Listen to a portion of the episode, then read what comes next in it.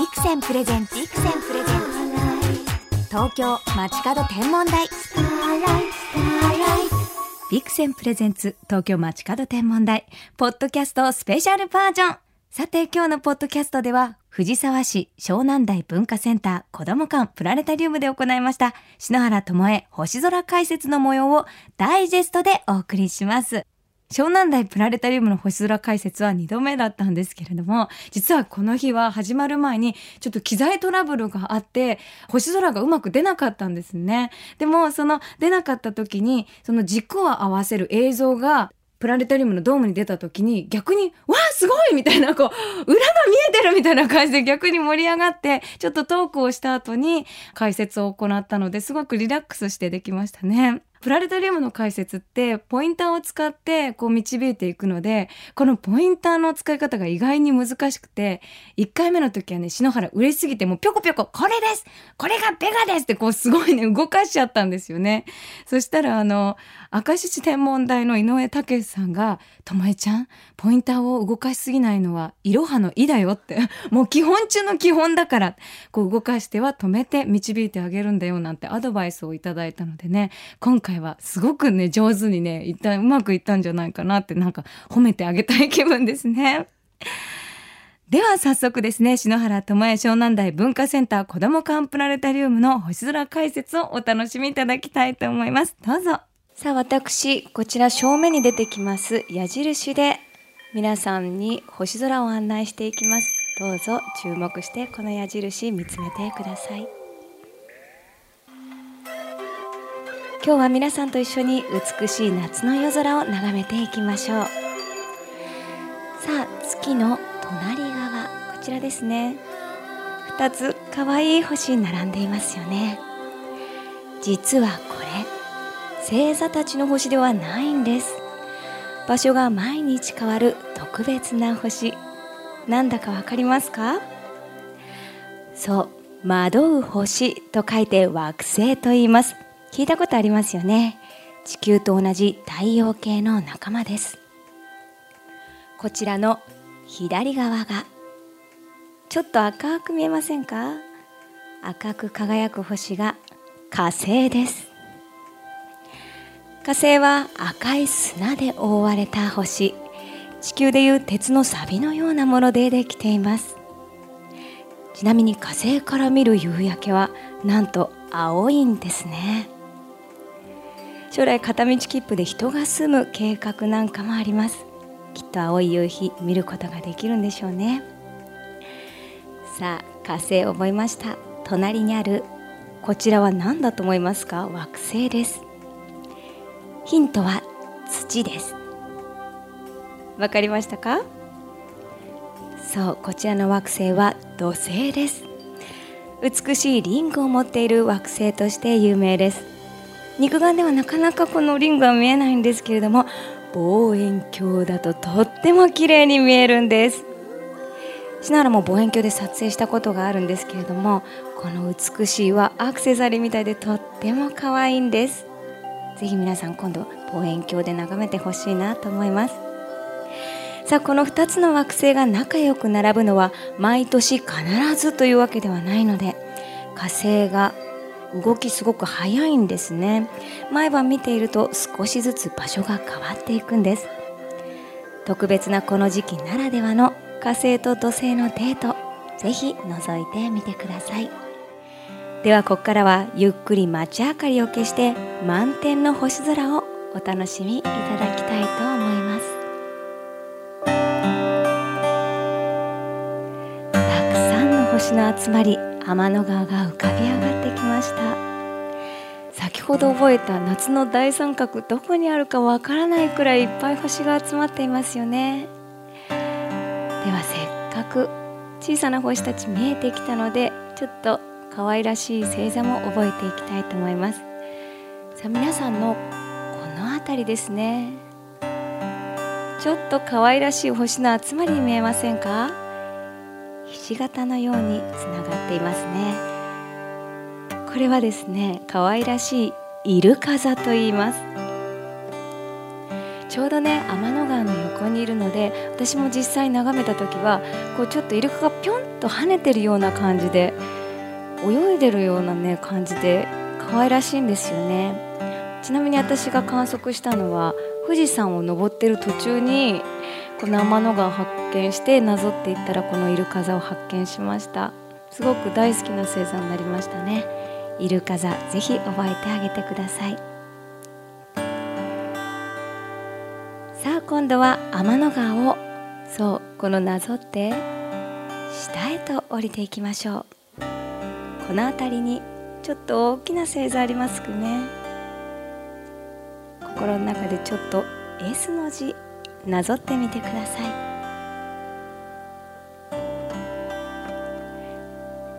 浮かび上がってくるのはそうさそり座なんです。十二星座の一つですね。ちょうどさそり座の心臓のあたりで輝いているのは少し赤く見えませんか？名前はアンタレスと言います。これ実際に見ると本当にサソリのこう心臓がドクドクいってるみたいに赤いんですよね。こうなんか鼓動が聞こえてきそうな赤い星です。さあこの S の文字の並び昔はこの形が釣り針のように見えるので大釣り星としておめでたい星として皆さんに呼ばれていました。まるで天の川の中にぽちゃんと釣り針を垂らしているようにも見えますね。ぜひ覚えてください。さあそれでは改めて夏にはどんな星座が輝いているのか今日の復習です。まず天頂に輝く白い星こと座のベガ織姫の星です。そして天の川の向こう側に2番目に輝く鷲座のアルタイル。これ彦星さんですね。その2人を見つめるようにそして天の川を泳ぐように輝いているのが十字架の形をした白鳥座のデネブ。くちばしには宝石の星アルビレオがあります。そして天の川をぽちゃんと泳ぐ可愛らしいイルカ座。覚えましたね。少し可愛らしいね不思議な形してるんですけどね。これがイルカ座です。そして天の川を下へとなぞっていくと赤い星アンタレスが光るサソリ座です。これが夏の代表的な星座なんですね。さあこの5つの星座皆さんぜひ覚えていただきたいんですが篠原はですね今日覚えたこの星座たちを心の中でつなげてみたんですね。そしたらある美味しそうな夏の星座が出てきたんです。ちょっとこちらご覧ください。そう夏の大三角とさそり座をつなげた夏のアイスクリーム座です。こうやってつなげると覚えやすいですよね。そうこの三角とつなげてイルカ座がちょっとチョコチップみたいになってますね。そしてぐーっと下ろしていくとアンタレスちょうどここアイスクリームたまるとこなんですよね。そうです。こうやって自分で好きなように形をなぞってみると星座って簡単に覚えることができるんです。輝く星座たちつなげて覚えて今だけの夜空皆さん存分に楽しんでください。篠原智恵の星空解説お送りしました。この日はね割とお客さんにも大人の方が多かったんですよね。解説をするときにお子さんが多いとさあこの星は？ってこう聞く前に、ベガーとか答えちゃうんですよ。出ないブーとか知ってる知ってるっていう感じで。でも、あの、今回は本当になんか手渡しで星のことをお渡しできたらいいなと思って、割と大人モードでね、こうご存知ですか？知っていますか？なんていう語り口調でね、お届けしましたね。まあこれは私も原稿を書かせていただいたんですけれども、まあ普通のこうプラネタリウムで覚えることだらけなのかもしれないんですが、割と私はね、この普段の東京街角天文台のよように詩的な感じで私はこういうふうに見ていますとか私はこういう色に見えますとか自分なりの言葉で伝えるような意識をしましたね。そしてあの最後にお伝えした夏のアイスクリーム座。これはですねあの学術的にはこんなものはないんですよ。であの後からあのアイスクリーム座っていうのがあるんだねって。いやないんです。これは完全なる篠原のオリジナルなのでそれはですねあの篠原流でって覚えてほしいんですけれども。あ今篠原が星の教科書という本を書いてるんですけれどもそれにはこうやってつなげると自分流に覚えることができるよって。あの星空って本当に自分ならではでいいと思うんですよね。覚えられる魔法を自分で作って自分でこうかけて覚えてあげればいいなと思ったのでこういう風に、えー、彩ってみました、えー、皆さんお楽しみいただけましたでしょうか？さて、星空解説の後は私にとって初めてとなるプラネタリウムライブを行ったんですね。東京ヘムの放送ではその模様をお送りしましたが、メンバーにはパーカッションにスティーブ・エトーさん、そしてキーボードにスインゴさんを招いてお届けしたんですけれども、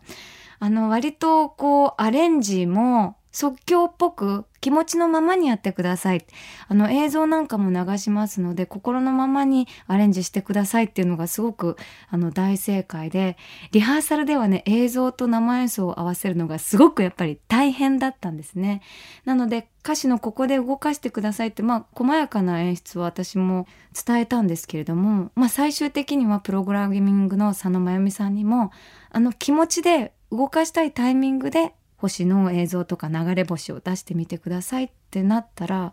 やっぱねなんか星ってつながりのパワーがあるのか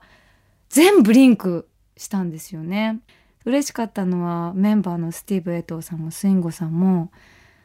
すごく楽しかったんだけど何より自分が気持ちよかったなんか星の中で本当に演奏したような感覚になった「ともえちゃん全国ツアーやろうよって言ってくれたんですよね。それが嬉しくて、やっぱり星を通してみんなの喜びを増やせたことが私は嬉しかったんですよね。何かどうしてともえちゃんここまでなんか星の好きになったのっていうのはよく聞かれるんですけれどもこんなにも私の夢を叶えさせてくれた夢中にさせてくれた星への恩返しだと思ってんですよね。星を通じてみんなにありがとうと伝えたい。そして星の魅力を歌とともに言葉でももっと伝えたい。そういう夢が一つ叶ったかなと思います。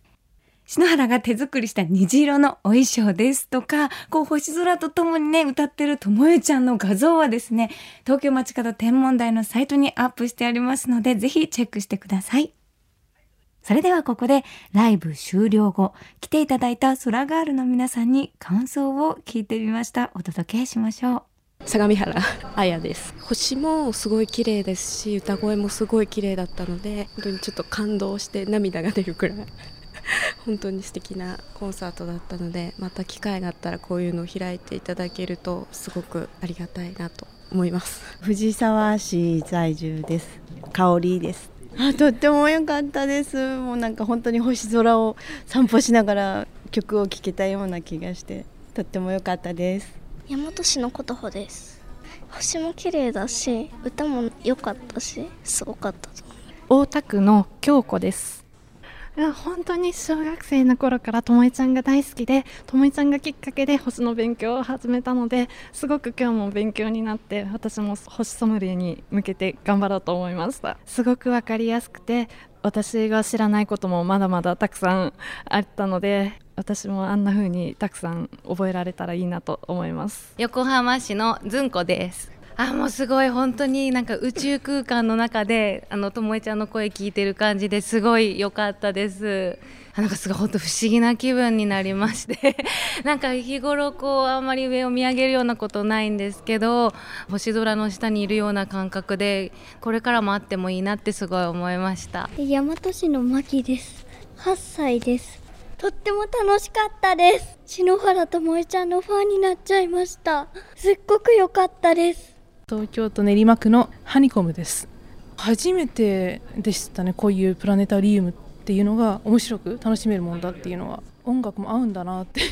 昔プラネタリウムとか行った時には結構寝ちゃったりとかだったんですけどこれだとなんか本当に楽しめる。体も使いながら興味がすごい湧いてこれからすごい覚えたいなと。はい。でまたなんかプラネタリウムとかも行って見たくなりました。なんかどんどん興味が湧く解説だったのでうん、子供とかだけじゃなくて大人も楽しめるっていう とにかく楽しくてまた次があればぜひ見てみたいです。うわー空があるの皆さんそしてライブに来ていただいた皆さん本当に素敵なメッセージありがとうございます。感想がねあのすごい不思議な気持ちになったとかあと体も使ったなんておっしゃってくださいましたが実は演出こう曲順とかも自分で考えてプラネタリウムって寝ちゃうなと思ったんですよね。だからちょっと途中で体を動かすコーナー手遊びなんかのコーナーも入れたりとかそしてやっぱりあのこだわったのは星の映像と音楽のリンクですね。心のうさぎでは流れる星が泣くよっていう言葉があるのでそその時の瞬間に星を流してください。それまで映ってた星座の絵をこう起動して溶けてくださいっていう風に細かい映像を全部チェックして映像を合わせていったんですよね。これは実はもう私が一番見たかったっていうね。もうね私はどんな映像が流れてるかわからないんですよ。でもその映像が流れた時に私もこう魔法をかけてるようにぐわーっと動いたりですね衣装はこう虹色のね水星のような衣装をもう頑張って作ったんですけどそれをこうなびかせたりですね本当にイマジネーションを持って時間をかけてあの作った演出だったのでなんかこの言葉たちを聞いてああなんかやっと夢が叶ったんだなっていう喜びがじわじわ湧いてきましたね。そしてちっちゃい子供たちにすごい良かったですっていうねちょうど8歳ぐらいだった私が星を好きになった頃なんですよね。こういう子供たちになんか星の喜びそしてなんかお姉さんの歌をね届けることができて本当に幸せだなと思いました。本当に皆さん足を運んでくださりありがとうございました。さて、このプラネタリウムライブの実現に協力していただきましたのが、この番組にもゲストとしてお越しいただいた、藤沢市湘南台文化センター子ども課の星のお姉さん、佐野真由美さんです。佐野真由美さんは自分自身でプログラミングもなさって、そしてこう星解説への導きなども手伝ってくださったんですね。なんか終わった後は、もう無言で、あーって言ってなんか手を取り合ってなんか泣いちゃいそうになっちゃったんですよね。その佐野さんにもなんと感想をいただきました。はい湘南台文化センター子ども館の佐野真由美です本当に篠原さんの素敵な音楽と星が融合してもう私の方が感激ですやっぱりすごく聴きやすいし本格的ででもなんかこう楽しみがわかる感じですごいですよねゆっくりもっと聞きたいです私がなんかお客さんからこうほうってため息が聞こえたりとか笑い声が聞こえてきてあ本当に企画して一緒にやってこれてよかったなって感激しています。いや今日は本当に素敵な企画そして素敵な歌声と解説をありがとうございました、えー、これからも私も空があるとしてキラキラの星の魅力を伝えていきたいと思いますのでこれからもぜひよろしくお願いします。佐野真由美さんありがとうございます。佐野さんもう声が可愛いんですよね。もうなんか本当に佐野さんに私かなりのリクエストを 一曲一曲 にしてしまったんですね。全部でね8曲ぐらいあるうちのこの演出はこうこれはこうしかも私割と抽象的にこれは花のようにこれは彩りのようにとかこうちょっとアーティスティックな言葉で伝えていたらでも佐野さん「はいわかりました。はい了解しました。はいやらせていただきます」って全部言ってくれるからあのついリクエストかなりしちゃったんですよ。でスタッフの皆さんがあれちょっとトミちゃんリクエストしすぎじゃないですかねって言うほどにお願いしちゃったんですけれども本番完璧だったんです。プラネタリウム解説員魂みたいなのを感じましたよね。ちょっと私、佐野さん、私のそばにいてって思っちゃいましたね。だからこれから佐野さんとスティーブさんと、そして慎吾さんともう仲間にしてですね、篠原プラネタリウムツアーね、ぜひ実現させたいなと思いました。本当に夢の広がる瞬間でしたね。佐野真由美さん、本当にありがとうございました。最後に佐野さんから湘南台文化センター子ども館プラネタリウムのお知らせを伺いましたよ。